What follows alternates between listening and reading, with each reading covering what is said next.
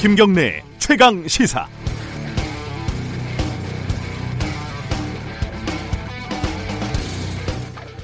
제가 기자 생활을 꽤 해서 그렇게 된 건지 아니면은 알량하게 경제학을 전공해서 그런 건지 또 그것도 아니면 원래 그런 건지 모르겠습니다만 저는 좀 메말라 있다고 해야 하나요? 아니면 어, 냉소적이라고 해야 하나요?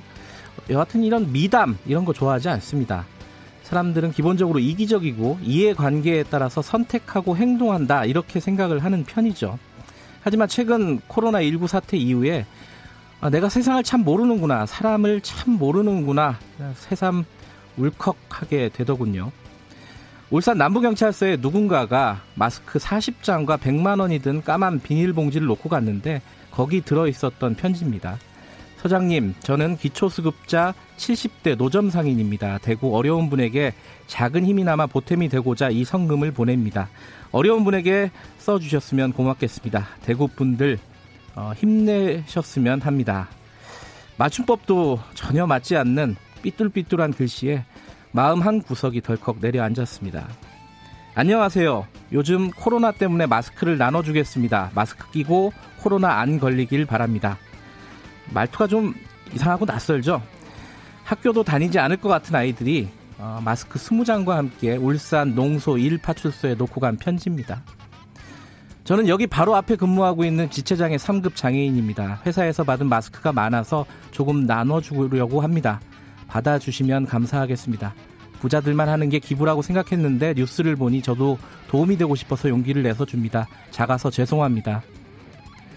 바이러스는 뜻하지 않게 우리 사회에 민낯을 폭로하고 있다. 이렇게 제가 말씀드린 적이 있는데 그 민낯 중에 하나는 우리가 평소에 잊고 있었던 따뜻하고 아름다운 것이라는 점. 이 점도 기억을 해야 될 것 같습니다. 3월 19일 목요일 김경래 최강 시사 시작합니다.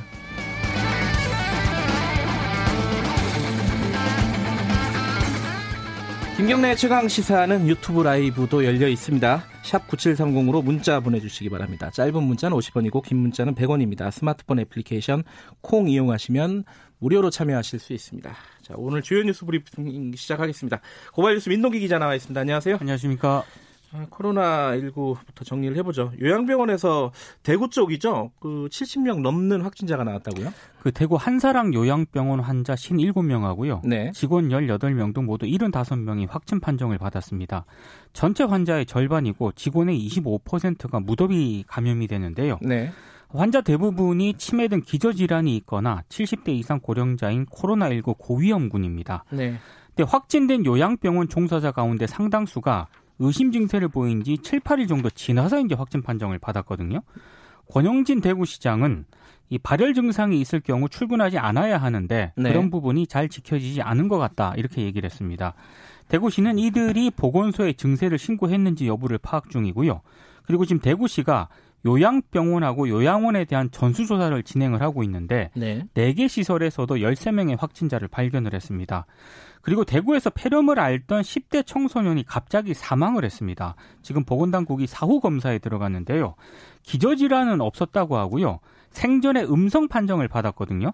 근데 엑스레이상 폐 여러 부위가 하얗게 변해 있었다고 합니다. 18일 0시 기준으로 국내 총 확진자가 8,413명이고 보건당국이 오늘부터 전체 입국자에 대한 특별 입국 절차를 시행을 할 예정입니다. 우리나라의 요양병원이 한 1,200개가 넘는데요. 네. 그리고 요양원, 뭐 장애인 시설 이런 것들을 합치면은 뭐 수만 개에 이른다는데 이게 화약고 같은 거죠. 그렇습니다. 이 감염병에는. 이 부분들 어떻게 지금 대처를 해야 되는지 3부에서 저희들이 전문가 얘기 좀 나눠보겠습니다. 17세, 어, 17세 청소년 사망은 좀 미스테리합니다. 아직까지는. 그렇습니다. 예. 예, 이 부분은 좀 더 지켜보도록 하고요. 복지부 차관이 지금 접촉자로 분류가 돼가지고 자가격리를 했다고요? 그 분당 재생병원 병원장이 뒤늦게 코로나19 확진 판정을 받았거든요. 네. 근데 지금 이 병원장하고 간담회에 참석했던 김강립 보건복지부 차관 등 복지부 직원 8명이 접촉자로 분류가 돼서 2주간 자가격리에 들어갔습니다. 네. 그리고 이 해당 원장과 함께 분당 재생병원 대책회의에 또 은수미 성남시장이 참석을 했거든요. 음. 두통하고 콧물 증상이 있어서 검사를 받았는데 다행히 음성 판정이 나왔습니다. 근데 예방적 차원에서 또 자가격리에 들어갔습니다. 아, 경기도는 지난 6일 분당 재생병원 측이 역학조사반에 확진자가 나온 병동의 출입자 명단을 고의로 누락 제출해서 역학조사에 차질을 빚게 했다고 지적을 했습니다. 네. 해당 병원에 대해서 조치하는 방안을 검토를 하고 있습니다. 이 분당재생병원은 이 감염이 어떻게 시작됐는지가 아직 안 아직 나왔어요. 그게 파악이 안돼 있습니다. 예. 근데 의료진 확진자가 많다는 게 굉장히 특징이죠. 여기는. 그렇습니다. 미국이 지금 미국으로 들어갈 수 있는 비자 발급을 중단한다. 이게 어디까지 어떻게 중단을 한다는 거죠? 그러니까 유학, 취업, 이 주재원 등의 목적으로 미국에 장기 체류하는 게 당분간 어려워질 것 같은데요. 네. 다만 비자 면제 프로그램에 따라 전자 여행 허가제를 발급받은 경우에는 최대 90일 정도 음. 뭐 관광 등의 목적으로 미국을 방문할 수가 있습니다. 네. 그리고 이미 발급받은 비자의 효력도 유지가 되는데요. 시급한 용무가 있어서 즉시 미국 방문이 필요하면 긴급 비자 인터뷰 예약을 해달라 또 대사관 측이 이렇게 밝히고 있습니다. 그래서 전면 중단한 것은 아닌 것으로 지금 파악이 되고 있는데요. 네. 장례식 참석이라든가 이준의 학사 일정이 시작되는 학생, 무역 또는 투자 목적도 긴급 인터뷰를 신청할 수가 있습니다. 이번 조치는 미 국무부가 여행 경보 2단계 이상을 발령한 한 100여 나라에 공통적으로 적용되는 그런 조치입니다. 어, 그냥 놀러 가는 거는 좀 자제해 달라. 그런 뭐, 것 같습니다. 예, 질, 질본에서도 밝힌 내용이고요. 시급한 용무가 있으면은 가능은 하다는 건데 그래도 좀 불편한 거는 좀 예상이 되죠. 그렇습니다.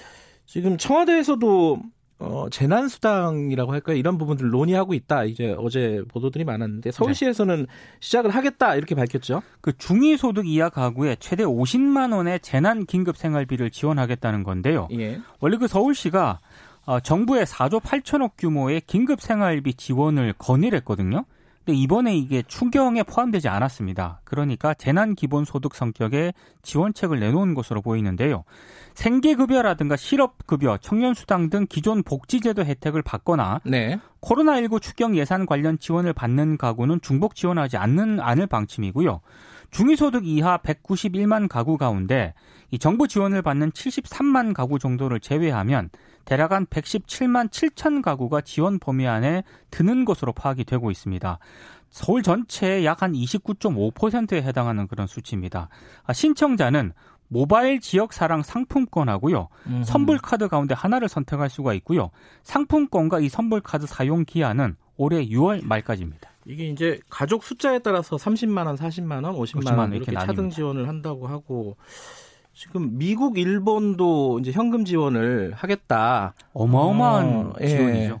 그렇게 하고 있어서 지금 우리 중앙정부 차원에서도 아마 논의가 진행이 될 수밖에 없는 상황인 것 같아요. 그렇습니다. 네. 어, 다른 소식 좀 알아보죠. 그 공시, 아, 공동주택 공시 가격. 이게 굉장히 많이 올랐다고요? 그러니까 9억 미만인 공동주택은 평균 1.97% 올랐고요. 네. 9억 이상인 공시 가격은 평균 21.15% 상승을 했습니다. 이제 세금과 관련이 되는 거잖아요. 그렇습니다. 네. 아, 종합부동산세 과세 대상인 9억 초과 주택은 지난해보다 40% 이상 늘었습니다. 네. 특히 30억 이상 초고가 공동주택의 공시가격이 전국 평균 27.42% 인상이 됐거든요. 네. 아, 고가 공동주택을 중심으로 공시가격이 오르면서 지난해 집값 상승을 주도했던 서울 대전의 공시 가격이 전국 평균의 두 배가 넘는 상승률을 보였습니다. 네. 특히 강남, 서초, 송파 등 강남 3구 같은 경우에는 20% 내외의 상승률을 기록을 했는데요. 정부는 이번에 고가주택의 공시 가격이 상향 조정이 되면서 고가와 중저가 부동산의 그 시세 대비 공시 가격 비율이 있지 않습니까? 네. 이 역전 문제가 일정하게 해소됐다고 평가를 하고 있습니다. 그러니까 원래 비싼 아파트는 공시지가가 좀 낮았고 그렇습니다. 싼 아파트는 상대적으로 높아서 예. 이게 세금이 형평성이 안 맞다 지금 그런 논란이 계속돼 왔는데 그 부분을 어, 현, 현실화했다 이런 얘기죠. 그렇습니다. 예. 정치권 소식 좀 알아보죠. 더불어시민당이라고 이름을 확정을 했죠. 범여권 비례연합정당 이렇게 불러야 되나요? 이제 어제 출범을 했습니다. 예. 더불어민주당을 비롯해서 뭐 시민을 위하여 기본소득당 등 이 여섯 개 정당이 모여서 이제 출범을 했는데요. 네. 비례 후보 추천 작업에 바로 착수를 했습니다. 각 소수 정당에서 3명씩 후보를 추천받은 다음에 공천 심사를 해서 정당별로 한 명 정도씩 상위 순번에 배치한다는 그런 계획인데요. 오는 21일까지 시민 추천 후보도 공모를 받기로 했습니다. 정의당에 참여하지 않는 몫의 한 다섯 석 정도를 시민 추천 후보로 채우겠다는 방침입니다. 음. 그리고 더불어시민당이 이 투표용지 기호 순번을 끌어올리기 위해서 민주당 현역 의원 파견도 공식 요청하기로 했는데요. 근데 비판도 굉장히 강하게 나오고 있습니다. 네. 소수 정당을 들러리로 좀 민주당이 전락시켰다 이런 지적인데 네. 특히 이제 성소수자 비례대표 후보를 냈다는 이유로 이념 논란 대상이 된 녹색당이 선거 연합 참여 방침을 어제 철회했고요. 미래당도 참여 반대로 입장을 바꿨습니다. 네. 지금 정치개혁연합하고 민중당은 막판 고심 중인 것으로 전해지고 있는데요. 민생당 같은 경우에는 결론을 내지 못했는데 어제 비례연합정당 참여를 두고 바른미래당계하고 호남계 당직자들 사이에 몸싸움까지 발생을 했습니다. 게다가 그 가자 환경당인가요? 거의 대표 권기재 대표는 네. 미성년자 성추행으로 기소 유예를 받았다. 이게 좀 알려지면서 논란이, 논란이 되고 있습니다. 그렇습니다. 기소 유예라는 거는 검 적어도 검찰 차원에서는 혐의가 좀 인정이 된다 이렇게 네. 여긴 거 아니겠습니까? 어, 지금 열린민주당은 어떻게 돼가고 있습니까? 지금 약간 비례민주당 논란 때문에 지금 지지부진한 틈을 타서 네. 굉장히 바쁘게 움직이고 있는데요. 네. 당원 1000명으로부터 비례대표 후보 3명씩을 추천을 받았거든요. 네. 이 가운데 상위권에 오른 인물을 중심으로 공천 참여 의사를 타진을 하고 있습니다. 최강욱 전 비서관하고요. 주진영 전 하나투자증권 사장 그리고 뭐 이국정 전 아주대 교수라든가 정현주 전 KBS 사장 이 물망에 올랐는데 이 교수라든가 정현주 전 사장 같은 경우에는 불참 의사를 밝힌 것으로 전해지고 있습니다. 네. 범여권 비례연합 정당하고요. 열린민주당 교섭단체 구성안도 나오고 있는 그런 아, 상황인데 예. 열린민주당은 오는 22일 20명가량의 최종 비례대표 후보 출마자를 공개를 하고 22일과 23일 이틀 동안 온라인 투표 진행 후에 비례대표 순위를 정할 예정입니다. 근데 비례연합 정당 그러니까 어, 지금 이름이 더불어시민당으로 돼 있는데 거기는 총선 끝나면은 이제 해산하는 걸로 돼 있잖아요. 걸로 돼 있습니다.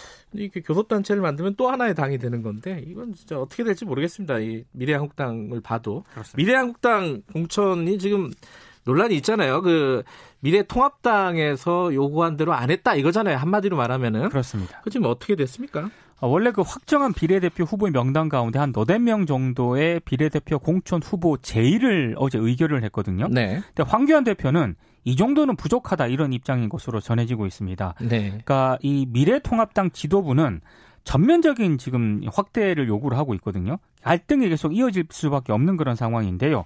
일단 황교안 대표가 오늘 발표되는 명단을 보고 네. 당 의견이 충분히 반영되지 못했다면 선거인단 등을 통해 부결시킬 가능성도 거론이 되고 있습니다. 네. 아, 지금 통합당 내부에서는 자체 비례대표 후보를 내서라도 소수의 의석을 좀 챙겨야 한다 이런 의견까지 나오고 있습니다. 자체 비례대표 후보 아, 이러면 또 복잡해지는데 그 관련해서 이제 유영아 변호사 박근혜 전 대통령 변호사죠. 네. 어 박근혜 전 대통령의 말을 또 전했습니다. 이 본인이 어, 탈락한 공천에서 탈락한 걸 가지고 두 번 칼질 당했다. 이거 어떤 내용이죠? 이거? 그 유튜브 채널 가로세로 연구소 있지 않습니까? 아, 예, 예. 여기서 이제 전화 인터뷰를 했는데요. 예. 어, 본인이 지금 공천 배제된 것과 관련해서 박근혜 전 대통령이 도와주려는 카드를 능욕당했다. 음. 두번 칼질을 당한 것이다. 이렇게 이제 얘기를 했다고 주장을 했습니다.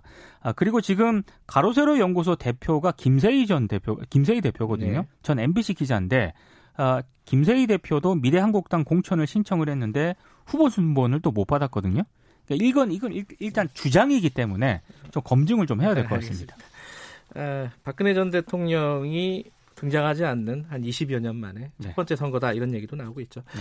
자, 강풍주의보가 발효됐다는 어, 소식 들어와 있습니다. 간판, 창문 파손, 낙하물 주의하시기 바라겠습니다. 자, 고발뉴스 민동기 기자였습니다. 고맙습니다. 고맙습니다. 김경래 최강 시사 듣고 계신 지금 시각은 7시 34분입니다. 최강 시사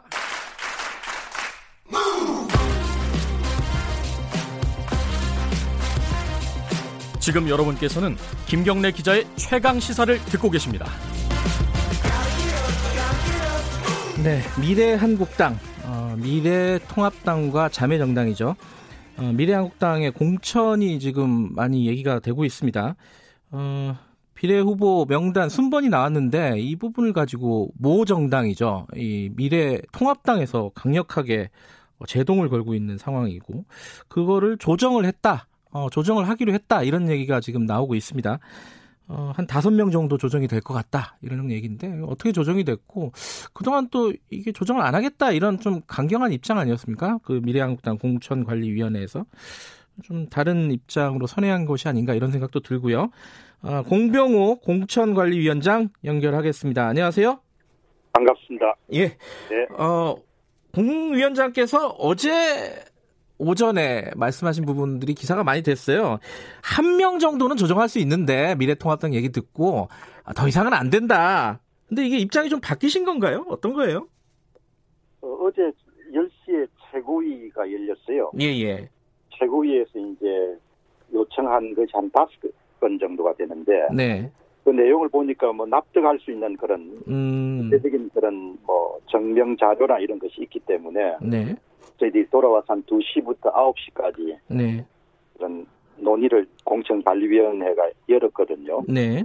그래서 한 네 건 정도는 우리가 수용하는 걸로 음. 했고 뭐 수용한 이유는 어, 최고위가 또 납득할 만한 그런 요구를 한 것도 있지만 네. 더 중요한 것은 어, 공정관리위원회가 심혈을 기울여서 이제 작품을 내놨는데 네네. 첫날은 굉장히 반응이 괜찮았지만 다음 날에 이제 미래통합당이 반발하면 조금 이렇게 여론이 조금 악화가 됐어요. 네. 그런데 더 큰 거는 국민들이 불안해한다는 생각이 참 많이 들었습니다. 음. 그래서 어떤 뭐 정당이란 그런 편의를 생각하는 것이 아니고 네. 국민들이 불안해하면은 정치란 것이 결국 불안 국민들이 안심시키는 거잖아요. 네. 그래서 원칙을 훼손하지 않는 범위 내에서 우리가 적극적으로 최고의 요구를 수용해서 해법을 만들어내자. 네. 그렇게 해서 어제 한 7시간 정도 음. 작업을 진행을 했습니다. 근데 이 애초에 사실은 이제 그 미래통합당에서 영입한 인재들이 이쪽으로 미래 한국당 쪽으로 넘어온 거잖아요, 사실. 예. 근데 그, 그 사람들을 어, 당선권에 배정을 많이 안 하면은 문제가 생길 것 같다. 이런 예측은 공간위에서 따로 안 하신 부분인가요, 이 부분은? 일단 미래통합당하고 네. 미래한국당은 법적으로 그 독립적인 정당이지 않습니까? 네. 그리고 이제 제가 그 한선교 미래한국당 대표한테서 이 자리를 수락할 때 네. 당신이 정치를 하라고 하는 것이 아니고 정치를 바꾸어 달라는 그런 요구를 음. 받고 내가 수락을 한 거예요. 네네. 그러면 정치인으로서 유산 뭐 누구와 함께 부채를 지고 있거나 이런 게 전혀 없는 사람이고 뜻도 없는 사람입니다. 네네. 그래서 이제 그렇게 들어왔기 때문에 네. 아, 우리 헌정 역사상 어, 비례대표 후보를 선정한 가장 객관적이고 공정적으로 이 작업이 진행이 됐거든요. 그만큼 네. 독립적이었다는 뜻입니다. 음. 그럼 공천관리위원회가 이제 구성이 돼서 출범하게 되면은 공천 철학이 있을 거 아니에요. 네. 그러니까 어, 그 미래통합당에서 뽑으신 인재들도 훌륭한 인재들입니다. 예. 그런데 각 분야마다 이제 명망가 중심으로 많이 뽑으셨습니다. 음흠. 명망가. 근데 저는 이제 이번에 그 공천 심사를 하면서 어떤 생각을 한 거 하니까 나라가 지금 어, 상당히 위기 상황에 있다 이렇게 진단을 했어요. 네. 그리고 앞으로 향후 4년이 너무너무 어려워질 거다 이렇게 본 겁니다. 네. 그거를 간단하게 정리하게 되면 평화 시대가 아니고 전시 상황이다 이렇게 본 거예요. 음. 그래 전시 상황에 맞는 비례대표단을 구성해야겠다 이런 구상을 갖게 된 겁니다. 음. 그러면 전시 상황에 맞는 그런 그 팀을 구성한다는 게 무슨 말을 뜻하는 거냐? 그러니까 여당이 워낙 힘이 지금 세진 상태이기 때문에 네.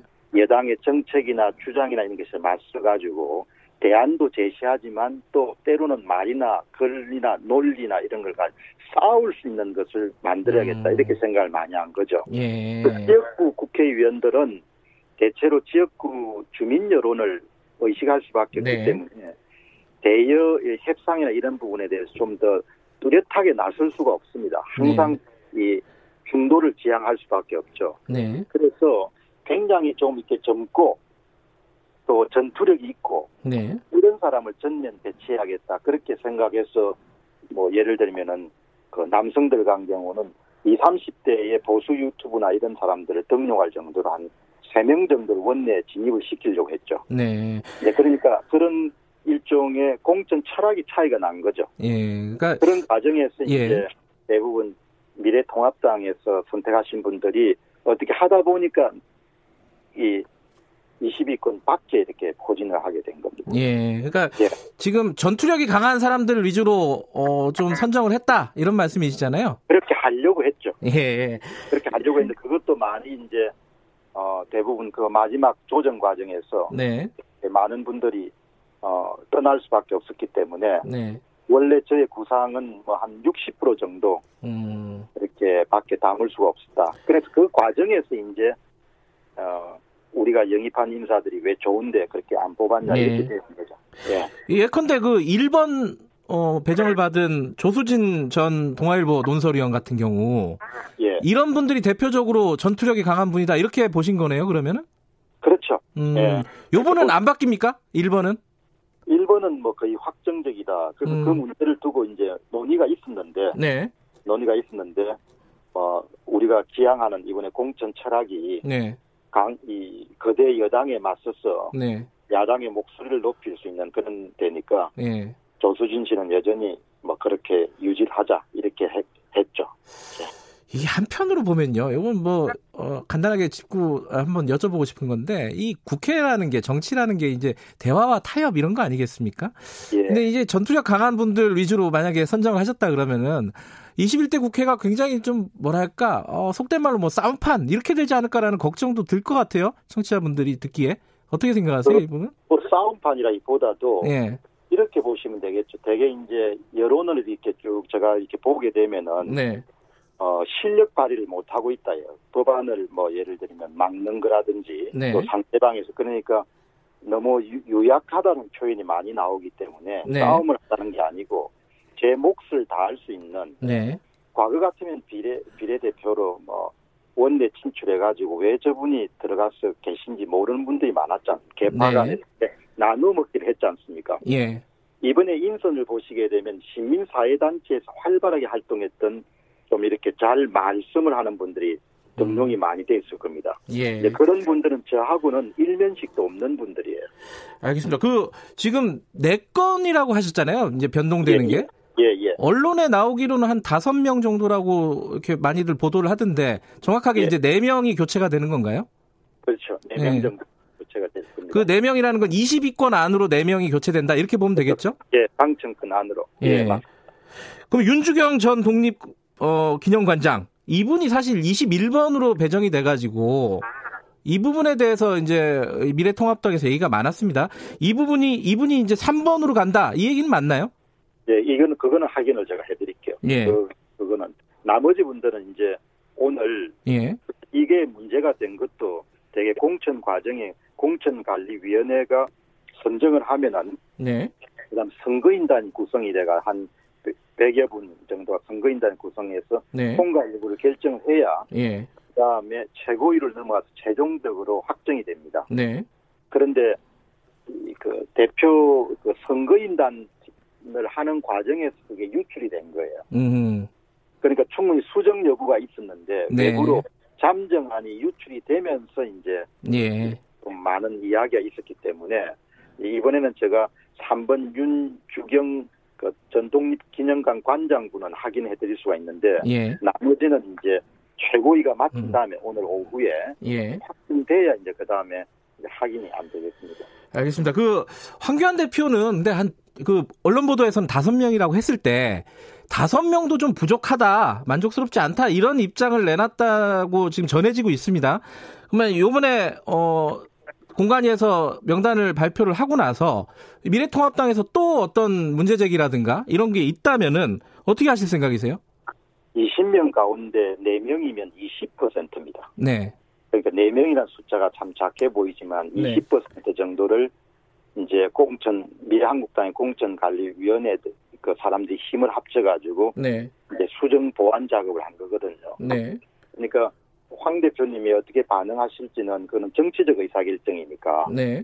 알아서 하시겠지만 아마 어, 그분도 지금 선거가 28일 정도 남았고 예, 예. 얼마 남지 않았지 않았습니까? 예. 그 힘을 합쳐서 아마 나아가야 되기 때문에 예. 아마 그 부분에 대해서 충분하게 그렇게 고려를 하시지 않겠냐 생각이 들고 예. 뭐 저희들도 또 어, 마지막에 그런 그 원칙이 훼손하지 않는 범위 내에서 적극적으로 그런 그 불협화음을 봉합하는 차원에서 노력을 했기 때문에 네. 일이 좀 잘 처리돼서 어떻든 선거에 이기는 것이 가장 중요하지 않습니까? 네네. 선거에 이기는데 도움이 되는 방향으로 그렇게 됐으면 좋겠습니다. 하나 더 여쭤볼게. 그 유영아 변호사요. 그 아까 예. 이제 공 위원장께서 말씀하시는 게 이 전투력이 강한 사람들을 중점적으로 좀 봤다라고 하셨는데 뭐 어떻게 보면은 어 일부에서 보면은 유영아 변호사가 전투력이 굉장히 높은 거 아니냐 이렇게 생각할 수도 있을 것 같아요. 그리고 박 전 대통령이 뭐 능욕을 당했다. 두 번 칼질 당했다. 뭐 이런 얘기를 전했다고도 지금 유영아 변호사는 얘기를 하고 이거 왜 유영아 변호사는 탈락을 시킨 거예요? 이번에 보시면은 네. 이제 바깥 분들은 어 그 공천관리위원장이 뭐 옛날처럼 자지우지 할 수 있다 이렇게 생각하실 수가 있는데 네. 이번에는 그 제가 그 공천 관리 과정을 굉장히 이렇게 혁신을 했습니다. 네. 그러니까 서류 심사의 점수가 주어지고 네. 면접 심사의 점수가 주어지고 그 다음에 그 80명을 컷오프 제도를 도입해 가지고 네. 성적순으로 80명을 자르는 겁니다. 음. 그 과정에서 이제 40명이 선택되는 그런 제도를 우리가 도입해 가지고 네. 뒷말이 별로 없습니다. 음. 그러니까 컷오프에 떨어진 사람들은 누가 부탁하더라도 안 되는데 네. 그러니까 공천관리위원장이 압도적인 영향력을 행사하는 것이 아니고 네. 그 공천위원들 그 공간위원들이 대부분 점수가 다 나누어서 주어지는 거였어요. 예. 근데 그분들이 유영아 변호사가 개인적으로 훌륭하고 또 박 전 대통령의 메신저로서 역할을 충실해 왔지만 당의 통합이라든지 그 다음에 당에 대한 기여도라든지 이런 부분들에 대해서 음. 대체로 그, 이 합의가 안 되는 겁니다. 음. 그러니까 만장일치로 저희들이 결정을 했거든요. 예. 그러니까 아마 그런 부분을 좀 염두에 두시면은 알겠습니다. 예. 그 미래통합당 황교안 대표 그리고 염동열 인재영입위원장 박형준 공동선대위원장 이분들을 지금 시민단체가 고발을 했습니다 선거법 위반으로 그러니까 한마디로 미래한국당 공천에 개입했다는 건데 이거는 불법이다 이거거든요 이거 어떻게 보세요? 그 선거 선거 입법은 굉장히 주의해야 되는데 오늘 제가 이렇게 말씀드리면서 네. 대단히 미래 한국 미래 통합당에 대한 용어를 잘 안 쓰지 않습니까? 네네. 그러니까 다른 정당에 대한 그런 선호도를 강하게 표현하거나 이렇게 하면 현행 선거법에는 위반됩니다. 네. 그래서 굉장히 이렇게 말씀을 드릴 때도 주의해가지고 네. 뭐 우리가 그쪽을 지원한다든지 네. 또 그쪽에 오달 받았다 그런 용어를 쓰면 절대 안 되거든요. 네네. 그러니까 이번에 그 신문으로 나온 그런 발언만 보면은 어 좀 그렇게 주의해야 될 발언들을 넘었었구나 그런 생각하기 때문에 아 그래요? 아. 예, 그 굉장히 굉장히 주의해야 됩니다. 그, 아. 그 부분. 예, 저도 언어를 쓸 때는 네. 절대 그냥 무슨 뭐 모정당이 무슨 뭐 뭘 했어 이런 이야기를 절대 쓸 수는 없죠. 그러니까 미래통합당에서 이 미래한국당 공천에 대해서 살짝 선을 넘었다 이렇게 보시는 거네요.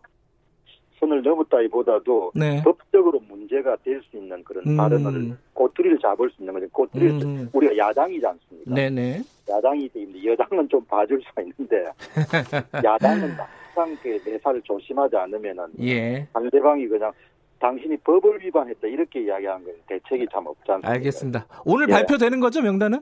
그럼요. 예, 그럼요. 알겠습니다. 오늘 다 봉합대가 다 끝날 겁니다. 예, 여기까지 듣겠습니다. 고맙습니다. 네, 고맙습니다. 미래한국당 네. 공병우 공천관리위원장이었습니다.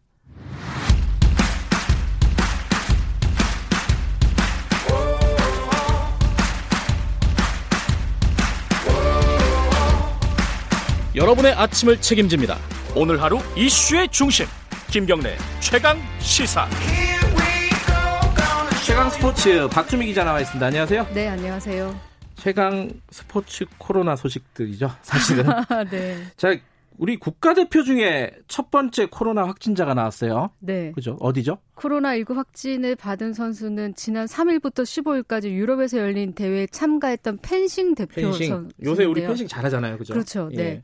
지난 6일부터 8일까지 헝가리 부다페스트에서 열린 펜싱 그랑프리 대회에 출전하고 그 다음 대회를 준비하던 13일에 인후통을 좀 느꼈답니다. 음. 그런데 이제 그 다음 대회가 취소되면서 15일 귀국했고요. 네. 집에 머물면서 이비인후과 가고 그리고 이제 현재 대한체육회에서 해외 대회에 출전했던 선수들은 당장 진천 선수 출연 오지 말고 팀에 그러니까 팀이나 집에 머물면서 음. 코로나19 검사를 다시 받고 네. 음성 판정을 받아 이제 선수촌에 들어갈 수 있거든요. 그래서 그 결과지를 제출하기 위해서 코로나19 검사를 받았는데 양성 판정이 음. 된 겁니다. 예. 이제 도쿄 올림픽을 준비하는 대표 선수가 코로나19 확진이 된 건 이번이 처음이긴 하고요. 네. 또 어, 당시 부다페스트 대회에 함께 동행했던 남녀 이제 펜싱 대표팀 선수와 코치 20명이 동행했고 그 또 사브르 대표팀에서도 그 다음 대회 준비하기 위해서 또 여러 명 가 있었거든요. 네. 그래서 현재 어, 더 추가 확진자가 나올 것 같은 위기도 있고. 네.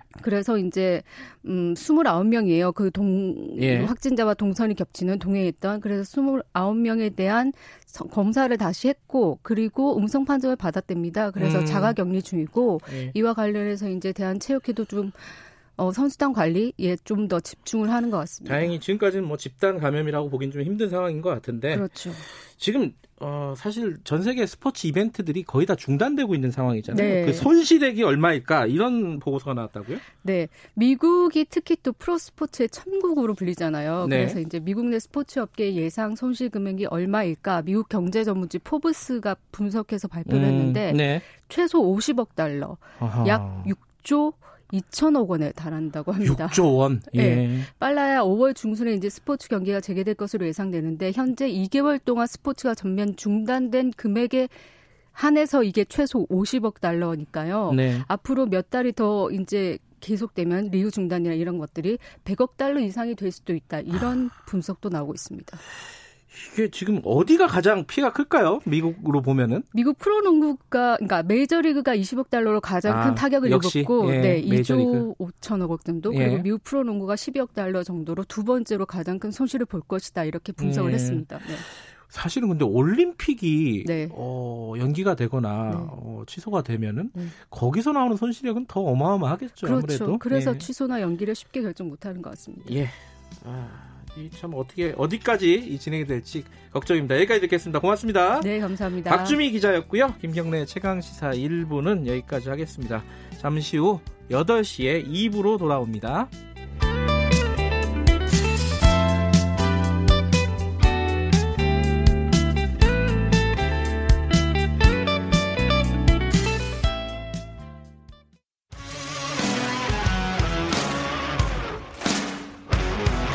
탐사보도 전문 기자 김경래 최강 시사. 김경래 최강 시사 2부 시작하겠습니다. 어, 최강 시사 총선 기획 4.15 총선 격전지를 가다 오늘은 어, 지난해 지난 시간에 TK에 이어서 PK로 가보겠습니다. 부산 지역입니다. 어, 민주당이 어, 부산 지역 의석 18석 중에 지금 현재 여, 6석입니다. 재보궐 한 석을 포함해 가지고요. 원래는 뭐 독수리 오영재 이렇게 불렸었죠. 어, 민주당한테는 좀 어려운 지역이죠. 아무래도 상대적으로. 자, 부산 어, 권역 공동선대위원장 그리고 어, 부산 진갑 후보입니다. 미래통합 아 더불어민주당 죄송합니다. 더불어민주당 김영춘 의원 연결하겠습니다. 참고로 미래통합당의 서병수 전 시장 어, 미래통합당 후보죠. 어, 다음 주에 만납니다. 자 김영춘 의원 안녕하세요. 예 안녕하세요 반갑습니다. 네. 어, 저, 이제 우연인데요. 저, 지난, 예. 지난 시간에 이제 김부겸, 어, 대구 수성 갑, 어, 후보를 연결을 했었는데, 예. 두 분이 좀 비슷한 것 같아요. 왜냐면은, 어, 일단, 험지로, 수도권에서 이렇게 활동을 하다 험지로 가신 이런 측면도 비슷하고요. 예, 예. 이거 뭐 아, 지난 뭐 독수리 오영 진짜 원조 독수리 오영제 그리고 열린우리당 창당의 앞장에 섰던 역사도 비슷합니다. 이게 뭐 20대 총선 뭐 선거운동 때 이미 말씀 많이 하신 부분이지만 부산에 그렇게 험지로 내려가신 이유가 뭔지 다시 한번 좀 얘기를 해주시죠.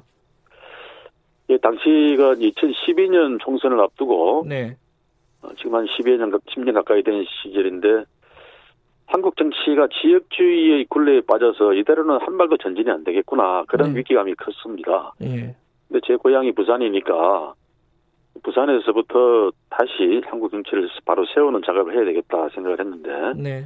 그 일을 앞장서서 하셨던 노무현 대통령이 이제 안 좋은 일로 돌아가시고 네. 누군가 그 일을 이어 달리기를 해야 될 사람이 없었습니다. 부산 지역에서는. 으흠. 그래서 저는 뭐 서울 국회의원이었습니다만 어, 고향으로 돌아가서 그 작업을 이어받아야 되겠다. 네. 그런 결심으로 돌아갔죠. 뭐... 또 당시 부산이 뭐 아주 힘들었습니다. 뭐 지금도 비슷합니다만은 음. 일당 독점 체제 안에 아에서 경제도 점점 쪼그라들고 네. 인구도 감, 감소하는 그런 추세에 있었기 때문에 네. 제가 또 가서 새로운 활력소를 불러일으켜야 되겠다는 생각을 했습니다. 어쨌든 뭐 20대 총선에서 어, 드디어 입성을 했습니다 부산에서. 근데 예. 4년 동안에 어, 예. 부산 지역이 더 안 좋아진 거 아니에요? 분위기가 어때요? 사실 이제 경제나 이런 부분들이 그렇습니다. 워낙 안 좋아서 예. 어떻습니까 분위기가? 큰 흐름으로 보면은 예. 지금 시대는 서울에서 멀면 멀수록 네. 점점 살기가 힘들어지는 시절입니다. 음. 그게 꼭 뭐 서울 책임은 아니고 네. 이 중앙 정부를 중심으로 해서 이제 좀 지방을 발전시키는 그런 대전략이 있어야 되는데 네. 그냥 흐름에 맡겨두다 보니까 수, 어, 수도권 블랙홀 효과가 너무 커서 네.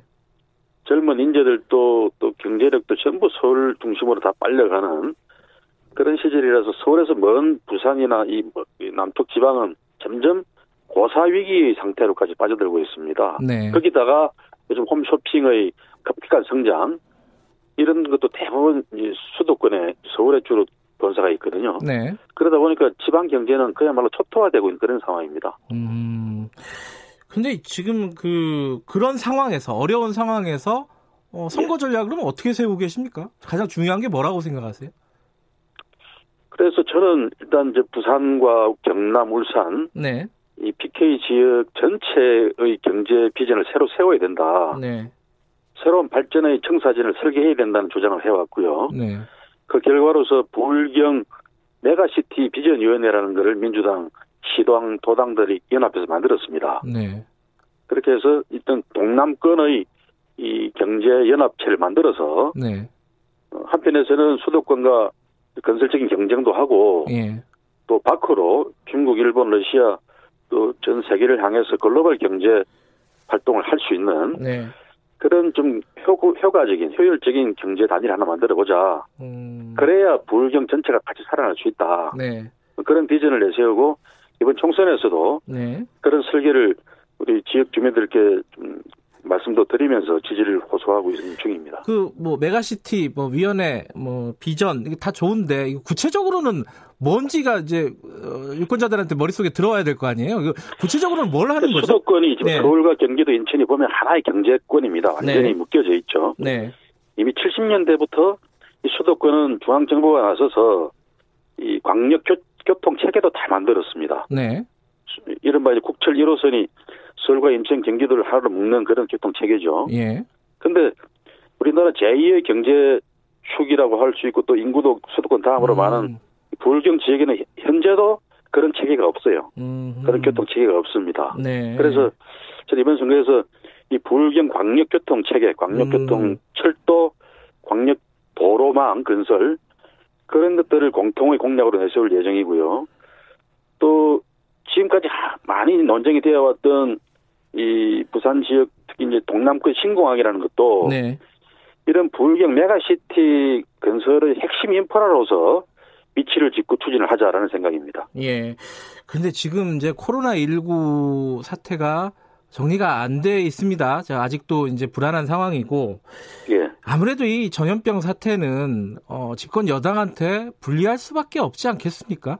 이 그렇죠. 예. 뭐 정부 심판론 이런 것들이 더 강해질 수도 있고요. 이 부분에 예. 대한 전략은 어떻게 세우고 계세요?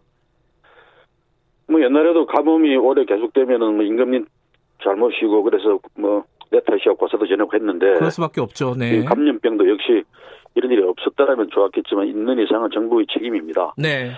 그래서 저희들로서 이제 당 민주당의 입장에서는 뭐 한편에서는 정부의 대책이 좀 소홀한 부분들은 질책도 하면서 네. 그러나 뭐 공동 운명체니까 어, 현재가 이 위기, 감염병의 위기와 경제 위기 두 개가 같이 중첩되어 있는 거 아니겠습니까? 예. 이런 양쪽에서의 대책을 당 차원에 적극적으로 개진을 하고 요구를 하고 그래서 어려움을 겪고 있는 국민들에게 하루 빨리 좀 이 감염병으로 벗어나게 만들어 드리면서 네. 또 한편 이 그로부터 생계의 타격을 받는 네. 많은 국민들에게 긴급히 좀 구원도 하고 구조도 하고 네. 경제를 활성화시키는 그런 대책을 적극적으로 요구하고 있습니다. 지금 그 김경수 경남지사 같은 경우에는 어 재난 기본소득 주장하고 있지 않습니까? 예, 그렇죠. 예. 어, 김영춘 의원께서는 어떻게 생각하십니까? 뭐 저도 공개적으로 발표도 네. 했습니다만, 네. 어 일단 이 생계의 타격을 받는 국민들을 긴급하게 구조하자라는 것은 전적으로 찬성이고요. 네. 그러나 전 국민에게 다 뭐 100만 원씩 기본소득 이렇게 가면은 음. 그런데 우리 국민 전체의 수용성의 문제도 있지 않겠나. 음. 또 재원 조달의 문제 등등 많은 부작용도 있을 수가 있습니다. 네. 그래서 제 생각은 신청자 주의를 해서 네. 내가 이 코로나19로 인해서 큰 타격을 입고 있다라고 생각하는 국민들의 신청을 받아서 네. 그분들에게 재난 구조 수당을 지급해 드리자. 음. 그리고 내년에 네. 21년에 2020년 올해 소득의 일정 기준을 정해서 고소득자들은 다시 좀 그 받은 것들을 환수하는 네.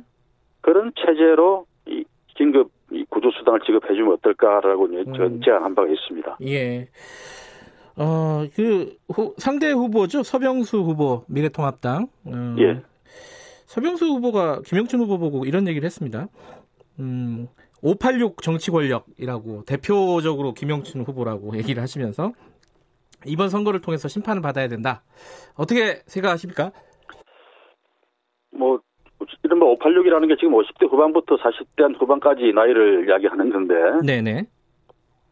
어, 제가 뭐 그렇게 586이라 그래서 저는 특권을 받거나 뭘 그 말씀대로 뭐 선두주자로서 뭐 이렇게 기득권 누리거나 그래 본 적은 기억이 별로 없어요.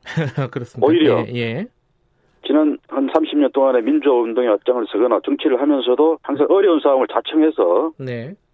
어, 총대를 메고 나서서 돌파를 해왔지. 네. 제가 무슨 수혜를 받거나 뭐 그래 본 적은 없습니다. 음. 그래서 뭔가 번지수를 잘못 짚으신 것 같은데, 네. 요는 이제 뭐 어느 세대든 간에 네. 이 정치를 잘못하거나 국민들이 질타를 받는 그런 사람들은 물러나야죠. 음. 그게 아니라 한 세대를 통째로 다 드러내자 뭐 이런 식의 접근이라면 네. 어떤 면에서는 사회의 자연스러운 발전의 흐름을 깨는 그런 요구일 수도 있겠다는 생각이 듭니다. 네. 뭐 정치적인 공격이겠죠. 예. 지금 이제 그쪽 그 선대위원장이시지 않습니까? 공동선대위원장. 그 부산 예, 예, 쪽에. 그렇습니다. 예. 이 전체적으로 요번에 부산에서 18석 중에 저번에 이제 5석이었고요. 제복을 빼면은 예. 어느 정도로 목표로 지금 뛰고 계신 거예요? 부산이 이제 18석이니까 네. 과반수 하면은 10석입니다. 네. 그래서 저희 민주당 입장에서 현재 6석이니까 10석의 과반수 득, 득표를 의석을 목표로 하고 있습니다. 아, 그 그거는 어, 너무 낙관적인 목표 아닌가요? 아니 정당은 특히 좀 집권 여당의 입장에서 예, 예. 또이 부산에서도 미, 미래통합당과 자웅을 겨뤄야 되는 입장에서는 네, 네. 당연히 과반수 이 획득을 목표로 삼아야죠. 네. 그런 뭐 웅심이나 기계가 없이 어떻게 정치 활동할 음. 수 있겠습니까? 미래통합당 공천은 어떻게 평가하세요? 예를 들어 이제 어, 상대 후보가 될 수도 있는 그 서병수 후보, 뭐 이현주 후보 어떻게 평가하십니까? 대체적으로 미래통합당 공천은? 처음에는 뭐 물갈이를 많이 한다 그런 면에서 좀좀 뭐 좀 건강한 요소도 있다고 생각했는데 네. 최종적인 결과물을 놓고 보니까 네. 사실은 물갈이가 아니에요. 뭐제 지역구만 하더라도 그 지역에서 열심히 뛰어왔던 신인들, 네. 원외의 신인들을 그만두게 하고 네. 그 자리에 과거의 부산을 대표하는 네. 그런 분을 모셔다가 일종의 낙하산 공천을 해버리는 네. 이런 걸 갖고서 무슨 물갈이를 제대로 했다고 말할 수는 없는 거 아니겠습니까? 네.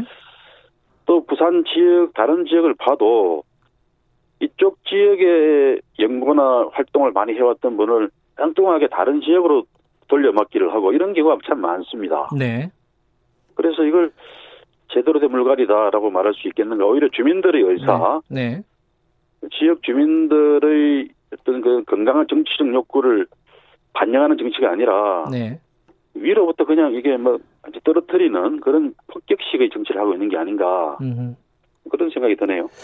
아, 지역 현안 이거 하나만 여쭤보고 다른 얘기로 넘어갈게요. 그 예. 선거 때마다 신공항 얘기 계속 나왔잖아요. 음. 요번에는 어떻습니까? 예, 예. 이게 어떻게 돼? 요번에도 쟁점이 되는 건가요?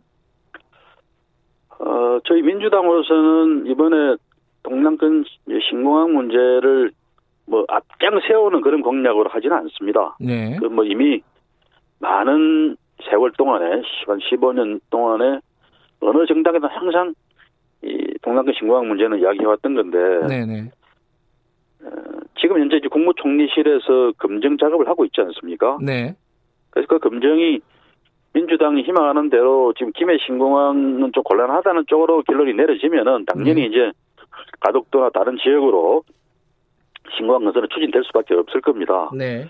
그런 점에서 앞장을 세우는 게 아니라 네. 아까도 말씀드린 대로 부울경 메가시티 경제 공동체 차원에서는 네. 당연히 동남, 동남권 신공항 건설은 꼭 필요한 일이고 네. 그게 현재 김해 공항 확장 정도로는 불가능한 일이다. 네. 라는 점들을 말씀드리면서 선거를 치르려고 합니다. 알겠습니다. 당 얘기도 한두 개 좀 여쭤보겠습니다. 지금 어, 더불어민주당이 그 비례정당으로 조금 시끄럽습니다. 이 비례연합정당을 만들려고 했는데 이게 더불어 시민당과 함께 하기로 최종적으로 지금 결정이 된 것 같아요. 예. 김 의원께서는 원래 이 비례연합정당 이쪽에 반대하지 않으셨어요? 지금 상황을 어떻게 보십니까? 네, 뭐, 제가 공개적으로 제 입장을 밝혔습니다만. 네. 원칙적으로는 우리가 안 만드는 게 좋겠다라는 입장이었습니다. 저쪽에서 이제 미래통합당에서 위성정당을 만들었지만. 네. 그 껌수에 또 뭐 비슷한 방법으로 대응하는 게 옳은 일이냐라는 생각이었는데. 네. 그래도 우리 당 의원들이나 당원들께서는 일단 원내 제1당의 자리를 미래통합당한테 넘겨주는 결과가 될 거다라는 네. 우려를 많이 하셔서 네. 당원 투표까지 거쳐서 결정된 거니까 저는 뭐 따를 수밖에 없습니다. 네. 이제 그 어떻게 어떤 방식으로 그, 그 비례정당을 연합정당을 건설할 것인가 하는 걸 갖고서 좀뭐 총선까지 너무 이제 시간이 임박하니까 네. 우선은 지금 정당 이 건설되어 있는 쪽부터 먼저 해서 진행하고 네. 있는 걸로 그렇게 듣고 있어서 저로서는 이제 사실은 뭐 자세한 내막이나 음. 진행 과정은 잘 모르고 있어서 예. 구체적으로 뭐, 말씀드리기 좀 어렵습니다. 그래도 이제 뭐 어, 보도나 이런 걸 통해서 보셨을 텐데 예, 예, 예. 만드는 거는 그 결정이 됐다 치더라도 예. 를 들어 비례 어, 정치개혁연합하고 논의를 하다가 갑자기 이제 시민을 위하여 더불어 시민당으로 이름을 바꿔보긴 했지만은 그쪽으로 이제 어, 방향을 선회했단 말이에요. 이게 어, 소수 정당의 정, 어, 의회 진출 이런 대의보다는 민주당이 컨트롤할 수 있는 위성 정당을 만들려고 하는 거 아니냐. 결과적으로는 음, 예. 예, 이런 예. 비판을 받을 수 있는 상황 아닌가요? 아, 그 아까도 잠깐 말씀드렸습니다만은 네. 지금 정치개혁연합이 그 주도해온 건 사실인데 네. 그분들이 이제 정당의 형태를 갖고 있지는 않았습니다. 네네. 만약 그분들과 함께 뭘 그 이 비례연합 정당을 만든다 그러면 민주당이 사실상 정당을 만들어줘야 됩니다. 네. 또 저도 사실 또 뭐 이 정당을 만들라 그러면은 전국에서 5개 시도에 뭐 1000명 이상 당원 이런 기준이 있거든요. 네네. 그런 차원에서 어느 쪽으로부터 좀 부산에서 그 작업을 좀 해주면 안 되겠느냐 민주당 제가 저 선대위원장이니까 네. 그런 요청도 받았는데 제가 거절했습니다. 음흠. 그런 애로가 있는 거죠. 음흠. 현실적인 애로가. 그래서 민주당으로서는 아마 현재 그 정당이 만들어져 있는 그런 쪽을 플랫폼으로 해서 비례연합 정당을 만드는 수밖에 없지 않겠나라고 현실적인 선택을 한 것 같습니다. 민주당이 한... 만들어주는 뭐 정당이라 그러면 그건 좀 곤란하지 않겠습니까? 예, 한 가지만 더 여쭤보고 다른 얘기 여쭤보겠습니다. 그 예. 현역 의원 꿔주기 이거 미래 한국당 미래통합당 사이에 벌어졌을 때 굉장히 비난했습니다. 어, 민주당에서 예, 예, 예. 똑같이 하자는 분위기인 것 같아요. 민주당도 이거 어떻게 예. 보세요? 어, 지금 이제 그 비례연합 정당을 만들다 만들자고 결정을 하고 민주당이 10번 이후로 후보를 배치하겠다고 해서 예, 예. 어느 정도 이제 민주당을 위해서 뭐 네. 민주당의 그 의원 배출을 위해서만이 아니라는 진심은 조금은 이제 국민들에게 말씀을 드린 것 같습니다. 네. 저는 그 의원들을 좀 이동시키는 것도 그런 차원에서 어, 민주당이 이 상황에서 좀 곤혹스럽긴 합니다만은 그래도 어쩔 수 없이 예. 이런 현실적인 선택을 하고 그러면서도 자기 희생을 하는구나. 예. 그런 맥락에서 잘 선택해 갔으면 좋겠습니다. 알겠습니다. 그 공동선대위원장이시기도 하니까 요 얘기 마지막으로 하나 여쭤볼게요. 지금 예, 예. 어, 컷오프된 인사들이 무소속 출마하겠다고 속속 나서고 있습니다. 예컨대 예. 이제 대표적으로 문석균 전 의정부 갑 상임 예. 부위원장. 예. 이해찬 대표가 영구 제명 뭐 하겠다 이런 얘기까지 했는데 출마한다 그래요. 예. 이거 어떻게 정리돼야 된다고 보십니까?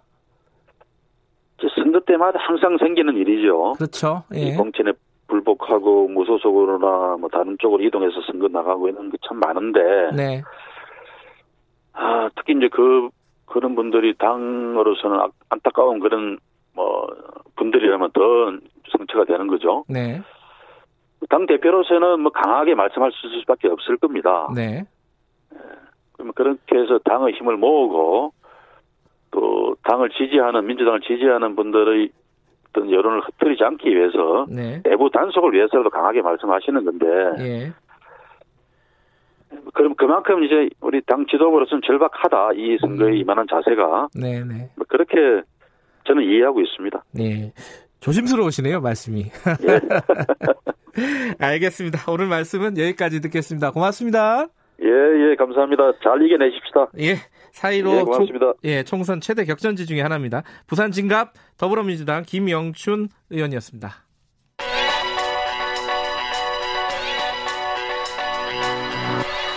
최강 시사 김태현의 눈.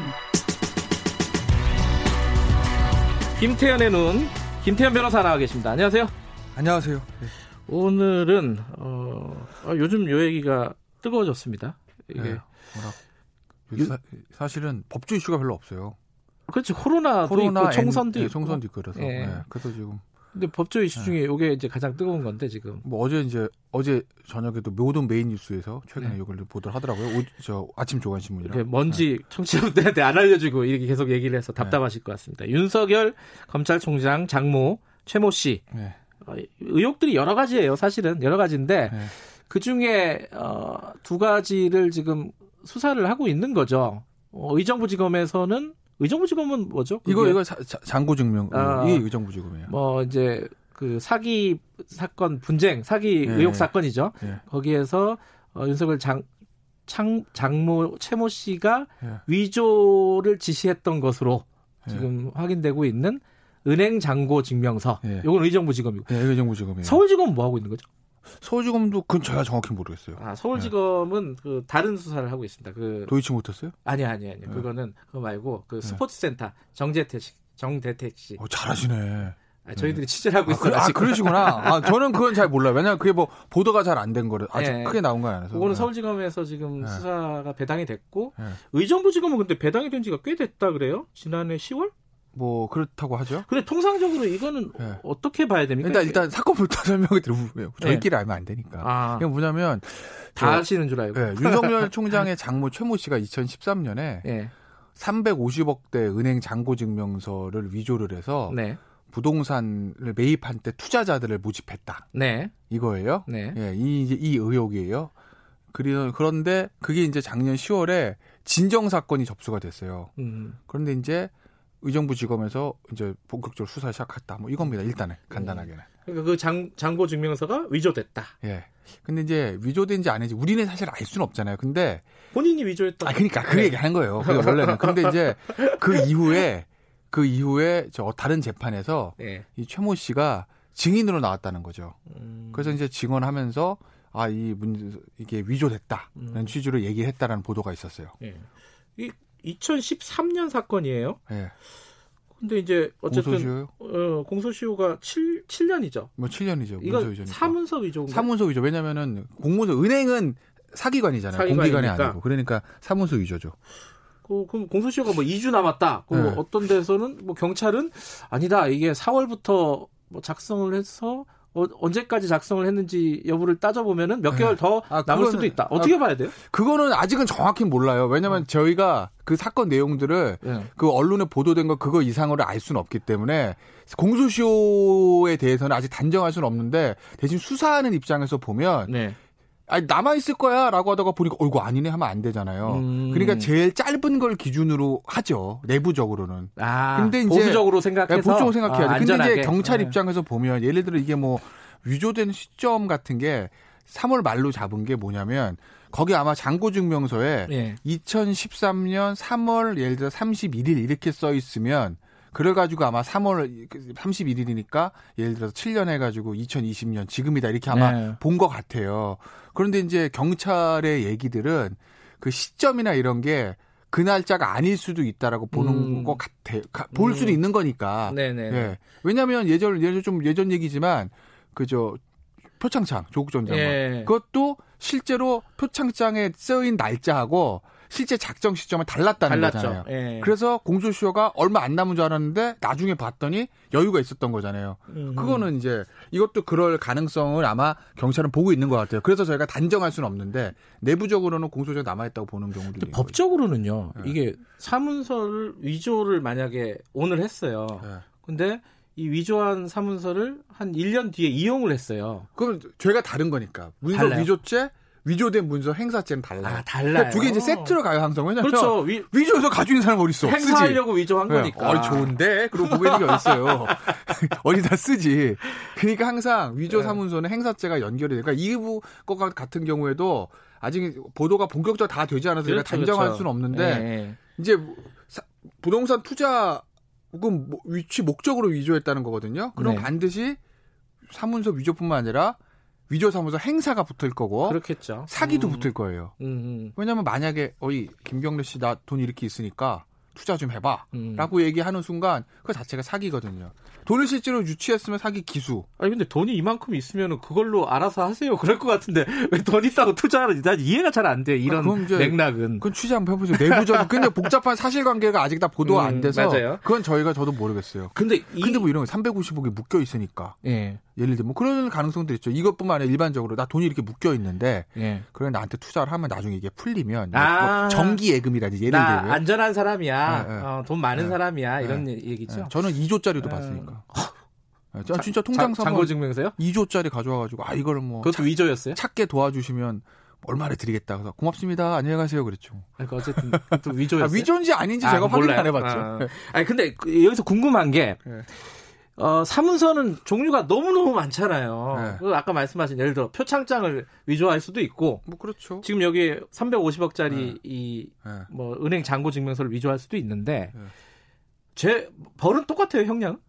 아, 그거는요. 네. 법정형은 똑같은데 네. 실제로 들어가면 사안에 따라 좀 다르긴 하죠. 그 이제 실제로 피해를 줬느냐 안 줬느냐 부분들도 있고 있는 거고. 음. 실제 어떻게 보면은 이제 이 문서 위조죄는 사회적 법이기 때문에 법적으로는 피해자는 없는 거예요. 음흠. 법 피해자는 사회인 거지. 사회 문서의 공공 안녕 이런 것들 보호법이거든요. 네. 그런데 실 법적으로 형식상 그렇지만 실제자면 피해자가 있는 거잖아요. 그렇죠. 그러니까 그 피해자가 실제로 피해를 음. 받는지 안 받는지 그런 부분들 또는 이거를 이용했을 때 상대가 실제 피해 받는 이런 것들 가지고 형량은 조금씩 달라질 수는 있는 거죠. 그거는 법정은 당연히 똑같은 법정형은 어느, 어느, 어느 정도 돼요? 법정은 제가 모르겠는데요. 아니요. 어, 확인 좀 해주세요. 네. 사문서 위조죄 법정형. 법정을 이렇게 외우고 다니진 않으니까. 네. 네. 근데 이 그러면은 어 예를 들어 이 표창장 위조는 뭐 어디에 이용을 했다, 뭐 입시나 네. 이런 만약에 네. 그렇다면은 그 네. 거기에 대한 형량 어 죄를 받을 것이고 네. 이건 사기가 예를 들어 몇백억짜리 사기다 만약에 네. 그러면 형량이 더 커지는 거예요? 실제로 그건 사, 그거는 사문서 위조 때만 커지는 게 아니라 사기랑 병합이 되잖아요. 아, 죄가. 병합이 되겠구나. 네, 그래서 아, 그런 거니까. 아. 이거 하나는 네, 그래서 되게 이제 문서 위조죄가 예. 그거 하나만 달랑 나오는 경우는 별로 없어요. 예. 문서 위조, 행사, 행사는 항상 붙고 예. 그걸 가지고 뭘 했느냐에 따라서 이제 부동산 등기하면 공정증서 원본 부실 기재 뭐 이런 것도 붙고 아. 네? 예를 들면 뭐 실제로 이용 사기가 많이 붙죠. 예. 되게 문서를 위조 그걸 가지고 뭘 하니까. 예. 네. 그러면 뭐 어, 그러니까 이제 제 지난번에 그 저 표창장 문제도 네. 보면 거기 보면 이제 뭐 위계의원 공부집행 방해 뭐 아니야 음. 저 그다음에 업무 방해 이런 것들을 붙잖아요. 입시에 예. 쓰면. 예. 그래서 그런 거예요. 항상 어디를 뭐 사용하니까 음. 단독으로 이거 하나 달랑 가는 경우 많지는 않아요. 음. 아까 처음에 얘기로 돌아가면은 의정부지검에서 이거를 어, 10월 달에 진정을 네. 받았다는 거예요. 네. 배당 진정을 받고 배당이 네. 됐다는 거예요. 네. 네. 근데 이제 불렀어요, 이제 네. 진정인을. 이거 좀 늦은 거 아니에요? 이제 진정 사건들이 좀 늦어요. 아, 원래는? 그건 왜 원래도? 그러냐면 음. 대부분 자 보세요. 피해를 봤어요. 김경래 씨가 앵커가 그러면은 이거를 진정을 하겠어요, 고소 고발하겠어요. 뭐 대부분 고소 고발 다 하죠. 고소를 네. 하죠. 그러니까, 그러니까 똑같은 거니까 네. 수사를 해달라고 했을 때 네. 내가 피해를 본 사람은 그 피해 내용을 제가 제일 잘 알고 있기 때문에 네. 고소를 합니다. 네. 그죠? 그리고 고발이란 거는 피해자가 아닌 제3자가 해요. 네. 근데 진정을 하는 경우들은 보면 이게 뭐 이 사건이 그런지는 제가 모르겠어요. 진정서 내용을 제가 못 봐서. 근데 이제 보면 내가 확실한 피해자가 아니고 사건 관계자들이 예. 이러이러 이러 문제가 있으니 살펴봐 주십시오. 이게 이제 진정이거든요. 예. 그러니 아무래도 수사기관 입장에서 보면 고소고발보다는 진정이 이 사건의 객관적 진실과의 거리감이 조금 고소고발보다는 먼다고 보는 경우들이 있고 음. 그래서 진정 사건의 처리 속도가 좀 느리고 진정 사건 경우에 내사 종결되는 경우가 많아요라는 얘기도 거기서 나오는 거예요. 근데 이게 고소고발보다는. 이제 아, 검찰총장의 장모잖아요. 네. 이제 대상이. 네. 그것 때문에 늦어진 거 아니냐 이런 시각이 있을 수밖에 없지 않겠어요? 그거는 실제 그런지 모르겠으나 외부에서는 그렇게 볼 여진이 있죠. 음, 아무래도. 음. 네. 왜냐하면 또 이 사건이 한두 개가 아니라서 네, 네. 이게 이게 전반적으로 이게 수사를 좀 적극적으로 해야 되는 상황이라고 제가 보십니까? 봤을 때는 어떻게 보세요? 변호사에서 변호사로서 제가, 제가 봤을 때는 어떻게 해서 이제 털고 가는 게 맞아요. 그게 이제 음. 윤 총장의 남은 임기를 왜냐하면 자꾸 뒷말이 남으면 음흠. 그리고 윤석열 총장의 브랜드가 네. 어디에도 나는 칼을 다 들이대잖아요. 네. 난, 아, 그러니까. 장모한테 들이대기는 좀. 아니, 그러니까, 어찌됐든 간에, 그래도 이 가족을 털고 가는 게. 알겠습니다. 본인이 하수는 낫죠. 자, 사무소 위조죄는 형법상 네. 5년 이하의 징역이나 1000만 원 이하의 벌금. 어우, 세네요, 이거. 네. 네. 법정형은 뭐. 네. 네.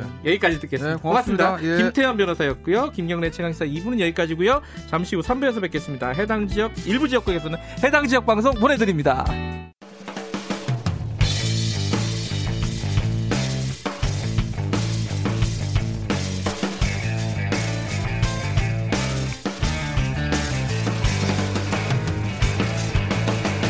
김경래의 최강 시사.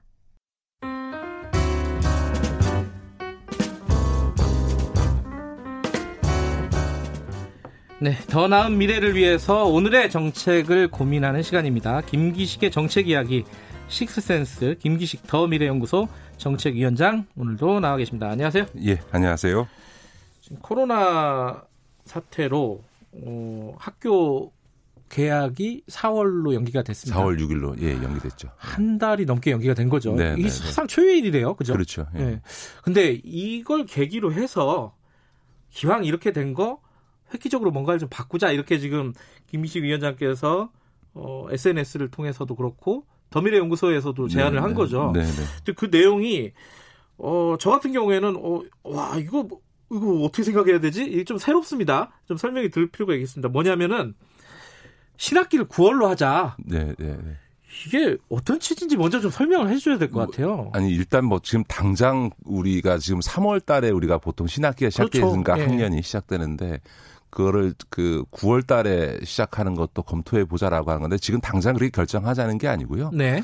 지금 이제 4월 6일 날 그 개학이 되면 좋겠습니다만 네. 지금 코로나 사태가 진정국면에 들어가긴 하고 있지만 그래도 지금 하루에 100명 가까이 지금 계속 나오고 있지 않습니까? 이런 상황이 계속 지속돼서 코로나 사태가 장기화되고 그에 네. 따라서 4월 6일이 아니라 아예 계약이 5월 달로 넘어가야 되는 상황까지가 온다면 음. 그렇게 만약 두 달을 계약이 늦춰지게 되면 여러 가지 문제가 생깁니다. 왜냐하면 법정 수업 일수라는 게 있는데요. 그러니까 190일 이상 수업 일수에 대해 그 수업 일수도 법 제도를 고쳐서 줄여야 되고 그렇게 되면 당연히 이제 방학도 여름방학, 겨울방학 다 줄여야 되고 대학 입시도 조정해야 되고 이런 이제 문제가 생기는데 이게 5월달 가서도 그러면 그럼 계약할 수 있느냐 이런 상황들이 돼서 네. 계속 계약이 늦어질 경우는 이런 상황이 될 경우를 대비해서 그동안 이제 사실은 우리나라가 지금 이제 그 3월 학기제를 하고 있는데 네.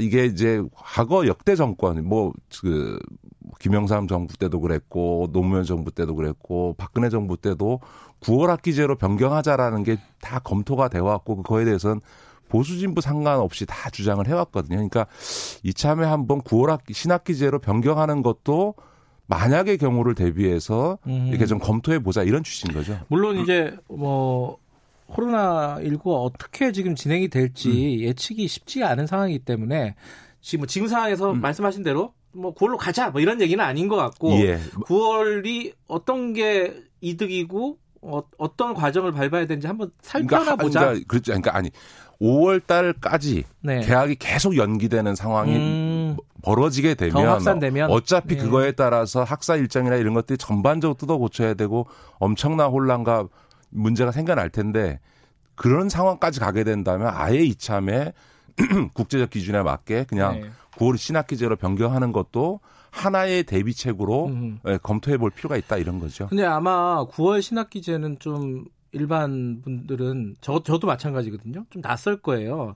그런데 그게 꼭 그렇지 않습니다. 거꾸로 지금 OECD 국가 중에서 네. 이그 봄에 신학기 시작하는 나라가 우리나라, 네. 일본이 4월이고요. 네. 그 다음에 계절이 반대인 호주만 지금 그렇게 하고 있고요. 나머지 OECD 국가 모두가 다 9월 어, 신학기제를 하고 있습니다. 사실은 이게 이제 우리 일제 시대의 잔재거든요. 우리가 이제 일제 시대부터 일본을 따라해서 4월 달에 계약을 하다가 네. 61년도에 이제 군사 쿠데타가 나고 나서 5.16 군사 쿠데타가 나고 나서 3월 신학기제로 이제 바뀌고 나서 지금 60년째 그대로 음. 이어져 오고 있는 건데요. 사실 그 배경 중에 하나는 조금 나이 드신 분들은 아시겠습니다만 우리 학교 다닐 때 어, 옛날 어렸을 때 보면 이 저 겨울에는 이 석탄이나 연탄 난로를 아, 떼서 아, 그렇죠, 이제 그렇죠. 난방을 했는데 그럼에도 불구하고 창가 쪽이나 복도 쪽에 있는 학생들은 다 추워가지고 고생을 예. 했거든요. 그러니까 그 당시에 우리나라 경제 수준으로는 이게 겨울에 난방비도 많이 들고 아. 그런 날로 떼봐야 너무 춥고 이러니까 우리 예. 경제적 수준에서는 긴 겨울방을 가져갔던 게 국민적으로 동의가 됐던 거죠. 그런데 뭐 아. 뭐 요즘 세상이야 뭐 학교에도 다 냉난방 시설이 다 되어 있는 이런 마당에 그런 기후적인 조건 때문에 음. 이거를 이제 3월 신학기제에서 긴 겨울방학을 가져가는 음. 이런 걸 할 이유가 없고 글로벌 스탠다드에도 맞지 않다라는 음. 얘기가 계속 제기돼 온 거죠. 근데 이게, 이게 이 얘기 나올 때마다 어, 반론이 어떤 반론 나오냐면 아시겠지만은 유학생들을 위해서 하는 거 아니냐 이런 반론들도 꽤 있어요. 예, 예 그렇지는 않습니다. 네. 예를 들어서 이제 교육적으로는 다 그 얘기를 하는데요. 이제 한 학년이 진행될 때 보통 그 한 학년 안에서의 중간 방학은 짧은 게 좋고 그다음에 학년이 바뀔 때 예를 들면 1학년에서 2학년으로 2학년에서 3학년으로 바뀔 때는 방학이 긴 게 좋습니다. 그러니까 네. 보통 9월 신학기제를 하는 나라들이 이 대부분 다 겨울방학 중간에 있는 겨울방학은 1주 내지 2주 정도로 일종의 타임브레이크 시기로 해서 아, 약간의 휴식기를 아, 주고요. 그리고 예. 나서 학년이 그 5월 말에 끝나면 6월, 7월, 8월 석 달 동안을 긴 여름 방학을 주는 음. 형태로 이제 운영을 하는데 우리는 방학이 여름 방학 한 달, 그리고 이제 학년이 바뀌는 네. 겨울 방학 한 달 반 했다가 다시 개학했다가 그 다음에 봄 방학을 한 일주일이나 열흘 정도 음. 하거든요. 근데 네네. 이제 그러다 보니까 어떤 문제가 발생하냐면 교사들이 봄방학이 들어가는 그 일주일 열흘 사이에 예를 들면 국공립이 대부분이 네네. 많으니까 초중등고등학교에는 학교도 바뀌고요. 그 다음에 학년, 새로운 학년이 바뀌어져서 자기가 1학년 가르치다가 3학년 가르치기도 하고 중학교 2학년 가르치다가 1학년 가르치기도 하는데 그런 소위 학교나 학년 전환에 대한 준비를 학생도 교사도 불과 일주일 열흘 만에 해야 되는 문제가 있는 거죠. 이게 이제 교육 현장에서 늘 지적돼 왔던 어, 음. 문제인 거죠. 또 하나는 이렇게 이제 우리 같은 3월 신학기제로 방학이 쪼개져 있다 보니까 여름 방학 한 달, 겨울 방학 한 달 반, 봄 방학 열흘 이렇게 쪼개져 있다 보니까 방학은 그냥 말 그대로 방학일 뿐이지 이걸 교육적으로 활용을 못 합니다. 음. 그런데 이제 9월 신학기제를 하고 있는 대부분의 나라에서는 이제 그 긴 여름방을 가지니까 그 기간 동안에 다양한 인턴 활동이라든가 아하. 체험 활동을 통해서 그 방학 자체를 교육적으로 활용하는 예. 부분이 넓어지게 되고요. 또 하나는 그 학년을 진학해서 좀 부족한 부분을 보충하고 네. 새로운 학년 진학했다는 준비를 할 수 있는 기간을 충분히 주는 거거든요. 그래서 교육학적으로는 이런 학년이 바뀔 때 긴 방학을 주어서 그 기간을 다양하게 활용하거나 보충 학습을 하거나 음. 진학 준비를 하게 하는 것이 다 좋다라고 하는 이게 이제 가장 주된 이유고 그렇기 때문에 어, 전 세계 대부분의 나라들이 다 9월 신학기제를 하고 있는 거고요. 음. 이제 유학생 문제가 나오는 거는 global standard 문제죠. 예를 들어서 지금 우리나라도 무슨 영주권자나 시민권자 같이 이제 해외 교포가 아니고 일시적으로 외국 나가 있는 분이 130만 명 정도 되거든요. 뭐 음. 뭐 주재원이나 이런 등등의. 네. 근데 이분들이 나갔을 때도 혹은 나갔다가 3년 뒤에 돌아올 때도 자녀, 자녀 들이 네. 같은 학년을 두 번 다니거나 네, 맞아요. 어, 아. 아니면은 한 학년을 건너 뛰어야 되는 상황들이 자꾸 벌어지고 있는 음. 거죠. 또 유학 가는 학생들도 보통 2월 달에 졸업을 하고 했는데 가는 유학 가는 나라에서는 9월 달에 그렇죠. 입학을 하니까 반년을 그냥 공, 공으로 네. 시간을 보내게 되는 이런 소위 세계화 시대의 이런 국제적 기준에도 음. 잘 맞지 않는다 이런 지적 나오는 거죠. 사실 학교 다닐 때 생각을 해보면은 겨울방학 끝나고 새로운 학년이 시작되면 좋을 것 같은데 꼭 뭐 잠깐 수업도 잘 안 하면서 한 2, 3주 학교를 다녀요. 그렇죠. 그리고 나서 봄방학 열흘 하고. 또 하고. 네, 네, 네. 그게 좀 복잡했는데 아, 그게 여러 가지 이유가 있었군요. 근데 이 그게 9월에 7학기가 좋다는 것들은 만약에 동의가 이렇게 돼 있는 상황이라면 교육계에서 네. 왜 지금까지 안 됐던 거예요? 이게 많이 검토가 됐습니다. 네. YS 김영삼 정부 때 97년도에 이걸 검토를 했는데 정권 말기다 보니까 추진을 못했고 어, 그 노무현 대통령 참여정부 때도 이거 본격적으로 검토해서 2011년도에 실시할 걸 전제로 해서 아, 안을 만들었는데 이것도 역시 2007년도쯤 가니까 이제 정권 말기가 돼서 이제 흐지부지가 됐고 박근혜 정부도 2014년 15년도에 9월 신학기제 변경을 검토를 했습니다. 근데 네. 이게 왜 그러냐면 여러 가지 이제 어려움이 있습니다. 지금 여러 가지 방안이 검토가 됐는데 그 중에 하나가 이제 그냥 기존에 다니는 학생들은 그냥 두고 네. 신입생을 6개월 미리 입학시키거나 뒤에 입학시키는 방식을 한번 검토를 해봤는데 그, 예. 그럴 경우에는 어떤 문제가 생기냐면 특정 연도에 3월에 입학하는 1학년과 9월에 입학하는 1학년이 공존하게 되니까 한해 신입생이 1.5배가 되는 거죠. 예, 예, 그러면 그것만큼 교실과 교사를 늘려야 되는 등의 문제가 아. 생겨나니까 이게 돈도 12조 가까이 들고 너무 많이 든다.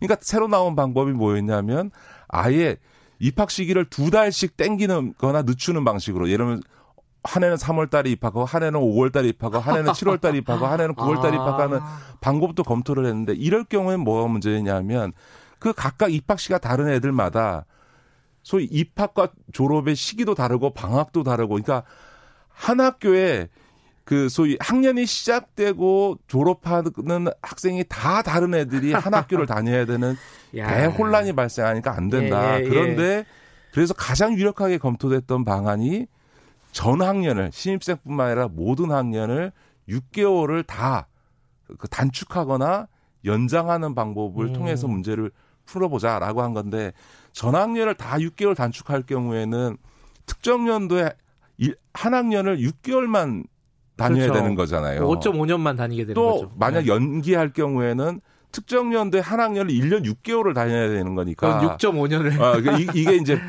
부담들이 생겨나는 예. 거죠. 그런데 이제 지금 상황은 음. 그냥 코로나19 사태로 인해서 만약 계약이 계속 늦어져서 5월, 음. 6월까지 간다라고 하면 그냥 상황에 의해서 전학년이 다 그냥 음. 6개월에 공백이 발생하는 상황이 되니까 이참에 음. 결단하면 그냥 바로 9월 신학기제로 갈 수도 있지 않냐라고 음. 하는 거죠.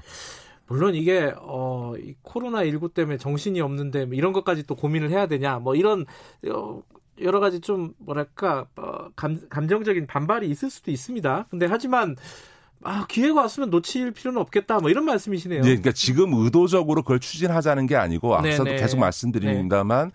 코로나 사태가 진정이 되지 않아서 애들을 음. 위험을 감수하고 학교를 보내게 할 수는 없지 않습니까? 아. 그래서 학 개학이 계속 늦어지는 상황이 오게 되면 그거를 무슨 온라인 수업이나 이렇게 임시 땜빵 하듯이 하기보다는 네. 아예 몇십 년 동안 우리 사회 교육계 가장 큰 개혁 과제이고 여야 보수 진보를 떠나서 가장 공감대가 높았던 이 9월 신학기제 도입을 물론 국민적 공론화 과정을 통해서 국민적 합의 없이는 이건 뭐 예. 정부가 일방적 할 수 있는 건 아닌데 예. 그것도 한번 검토해 보자는 거죠. 음. 근데 이거랑 좀 연장선일 수도 있는데 이 초등학교 6년을 좀 5년으로 바꾸자는 얘기도 계속 있지 않았어요? 지금까지? 그렇죠. 그러니까 예를 들어서 지금 이제 그 9월 신학기제로 지금 이제 바꾸게 되면 우리가 지금 만 6세 그 입학이 되는데 그렇죠. 지금 이제 만약에 이번에 9월 신학기제로 바뀌게 되면 6.5세에 예. 입학을 하는 거잖아요. 그러면 이제 가뜩이나 우리나라가 다른 OECD 국가에 비하면 대학이나 사회에 입직하는 연령이 높 많습니다. 음. 늦어져 있거든요. 네. 그런데 이게 더 늦어지는 거 아니냐 이런 문제가 있는데 저는 이번에 만약 9월 신학기제로 변경하게 되면 네. 그 다음에는 학기제라는 걸 학제 개편하고 연동돼 있습니다. 그러니까 우리는 6334제잖아요. 네. 초등학교 6학년, 중학, 중학교 3학년, 고등학교 3학년, 대학 4년인데 저는 이 학기제를 9월 학기제로 변경 해서 애들이 입학 시기가 6.5년으로 5세로 이제 늦어질 경우에는 두 가지를 검토해야 되는데 하나는 6334제를 5334제로 바꾸는 거죠. 그러니까 다시 말해서 네. 초등학교 과정을 5년으로 줄여서 초중등 고등학교 과정을 12년이 아니라 11년으로 줄여버리는 음. 게 좋지 하나 하고요. 또 하나는 영학년 입학하기 전 영학년을 아예 공교육화해서 아. 유아교육을 공교육화하는 방식으로 가면 예. 사실은 영학년 1년과 초등 5년이면 지금 초등 과정을 통해서 교육하는 부분들을 다 커버할 수 있는데 문제는 그동안 이제 학제 개편을 논의하는 게또 그것도 네. 20, 30년 계속 논의가 있었는데 여러 의견이 의견이 있습니다만 모두가 다 공통적으로 지적했던 공감대 제일 높은 게 네. 초등학교 이제는 애들이 그 인지 발달도 빨리 늘어져서 음. 초등학교 6년 할 필요 없다. 네. 5년제로 충분하다. 대신에 오히려 어 조기 교육을 위해서 유아 교육 영양연제를 도입하자. 이게 그 많은 전문가들 사이에서 가장 공감대가 음. 높았으니까 9월 신학기제를 도입한 뒤에는 이렇게 어 초등 5년제 그리고 영학년제를 도입하는 방식으로 가면 오히려 입학 연령이 6.5세가 되는 게 아니고 네. 오히려 5.5세로 어, 단축되는 음. 이런 이제 어, 효과가 발생하겠죠. 그렇군요. 이, 이 부분은 뭐 어, 어떻게 잘못 오해하면은 무슨 한가한 소리냐 이렇게 여길 분들도 있을 것 같긴 한데 어, 지금 사태가 어떻게 흘러갈지 아무도 예측을 할 수 없는 상황이기 때문에 여러 가지 어, 대비책 중에 하나 정도로 생각해 볼 수 있겠다. 뭐 예. 지금은 예 를 들어서 어, 평상시 같으면 이거 사실 엄두를 예. 내기가 굉장히 어렵습니다. 어떤 정부도 예. 어, 이런 엄두를 내기 어려운데 지금 상황은 누차 말씀드립니다만 제가 오늘 말씀드리는 거는 만약 계약을 4월 6일 날 하게 되면 이 논의는 네. 지금 할 필요가 없는 건데요. 네. 혹시나 계약이 점점 늦어져서 네. 5월 달을 넘어가는 상황이 됐을 때 일종의 컨틴전시 플랜으로 음흠. 이런 것들도 충분히 검토해내야 된다. 안 그러고 5월 달 이후로까지 계약이 늦춰진 상황에서 임시 처방하듯이 막 학사 일정이나 이런 것들을 음흠. 흔들어서 뭘 하려고 하면 그것도 그 나름대로 또 부작용이 네. 아, 생길 수밖에 없다. 그런 점에서는 그동안 오랜 교육개혁 과제였던 9월 신학기제도 충분히 검토해 볼 수 있고 그것을 위해서는 좀 차분하게 정책적으로 공론할 필요는 있겠다라고 예. 하는 거죠. 알겠습니다. 오늘 말씀 잘 들었습니다. 고맙습니다. 네, 고맙습니다. 김기식 더미래연구소 정책위원장이었습니다.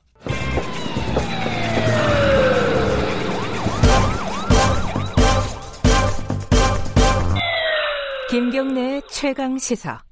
네, 코로나19 어, 얘기 좀 하겠습니다.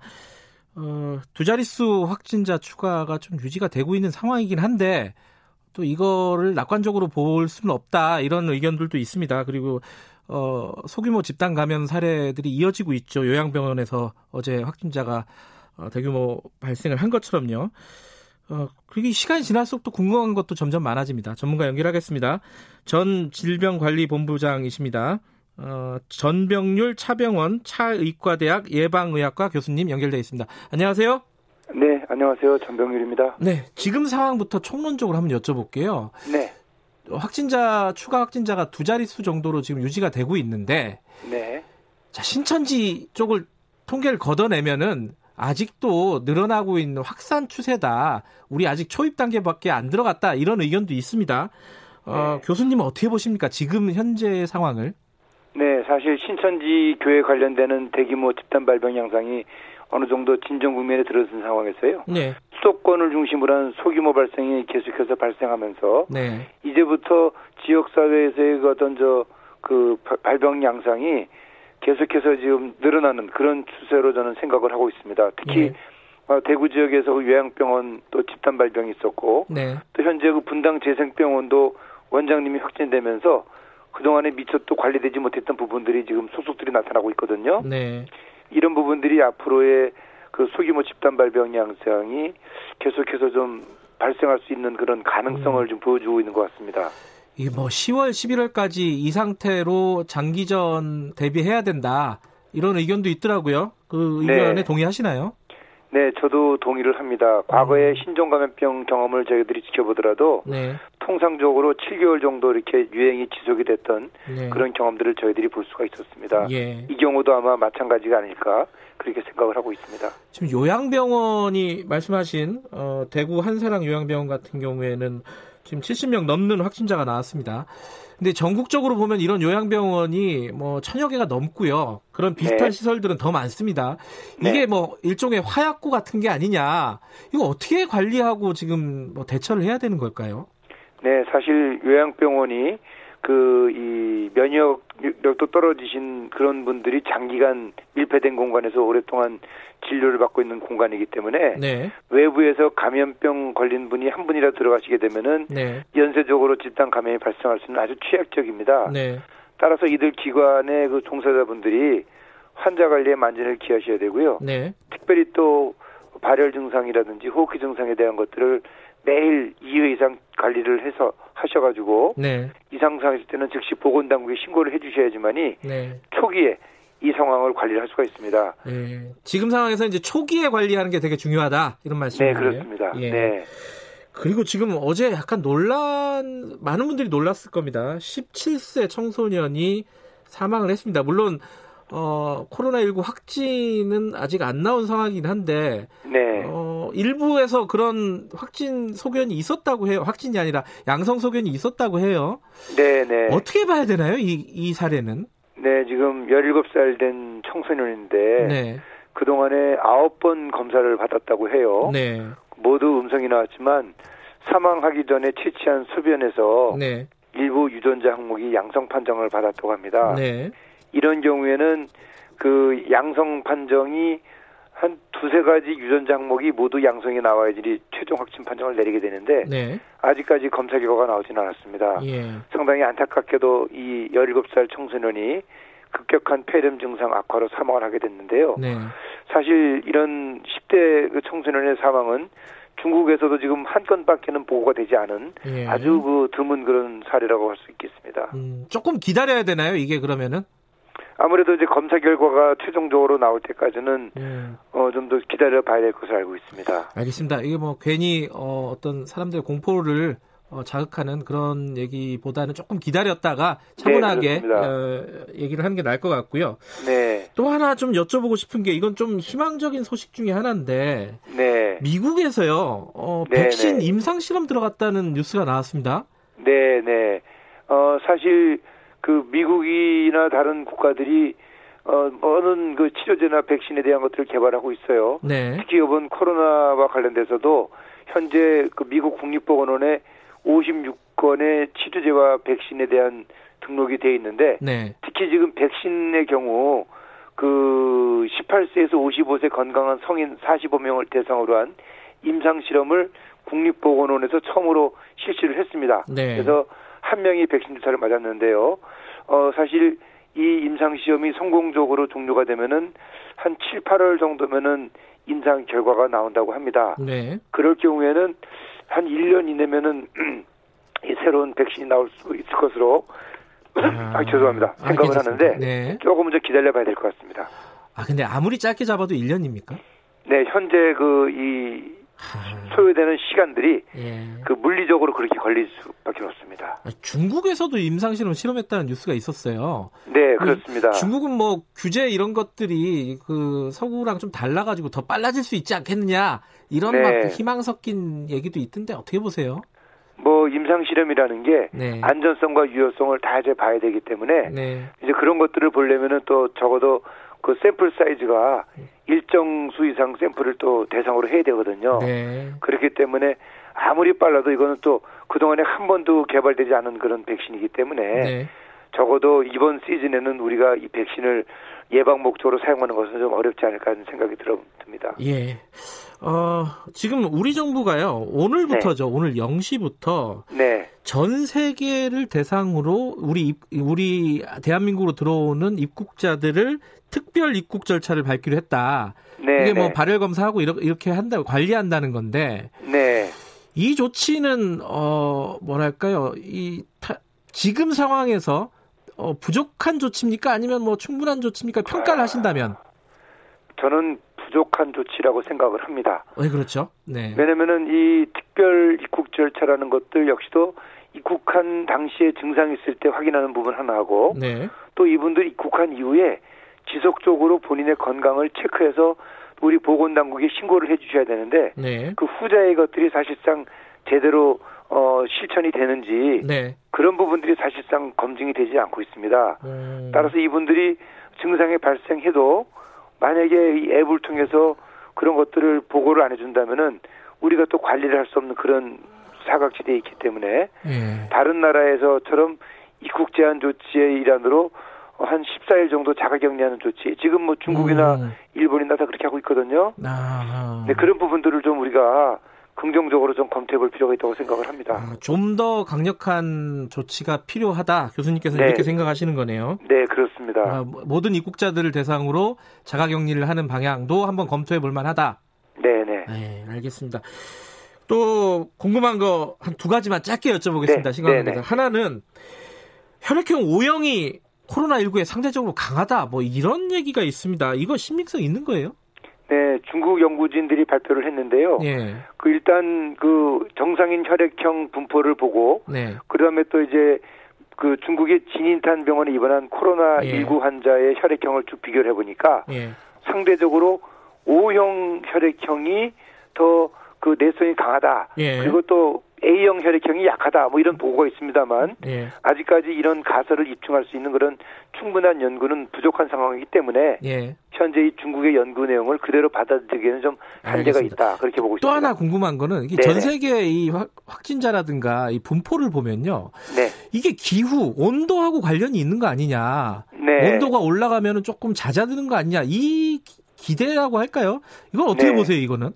어, 지금 현재 많이 발생한 지역 그 국가들이 조금은 좀 추운 지역에 있는 게 예. 사실입니다. 예. 그러나 그런 사실만으로 이것이 온도에 영향을 받는 그런 바이러스다라고 말하기에는 아직까지는 좀 시기상조인 것 같습니다. 아하. 이란의 예. 경우를 비춰봐도 그렇고 예. 또 현재 또 아프리카에서도 이제 또 그이 코로나 바이러스가 슬슬 또 유행 예. 조짐을 보이고 있거든요. 예. 아직까지는 온도에 영향을 받는다라고 단정적으로 음. 말씀드리기는 좀 어렵다 그렇게 보고 알겠습니다. 있습니다. 너무 이렇게 성급하게 판단하지 말고 조금 기다리면서 어, 정확한 근거를 가지고 생각을 했으면 좋겠네요. 자 네, 여기까지 그렇습니다. 듣겠습니다. 고맙습니다. 네, 감사합니다. 전병률 교수님이었습니다. 김경래 최강시사 3월 19일 목요일 여기까지 하겠습니다. 어, 저는 뉴스타파 기자 김경래였고요. 내일 아침 7시 20분 다시 돌아옵니다.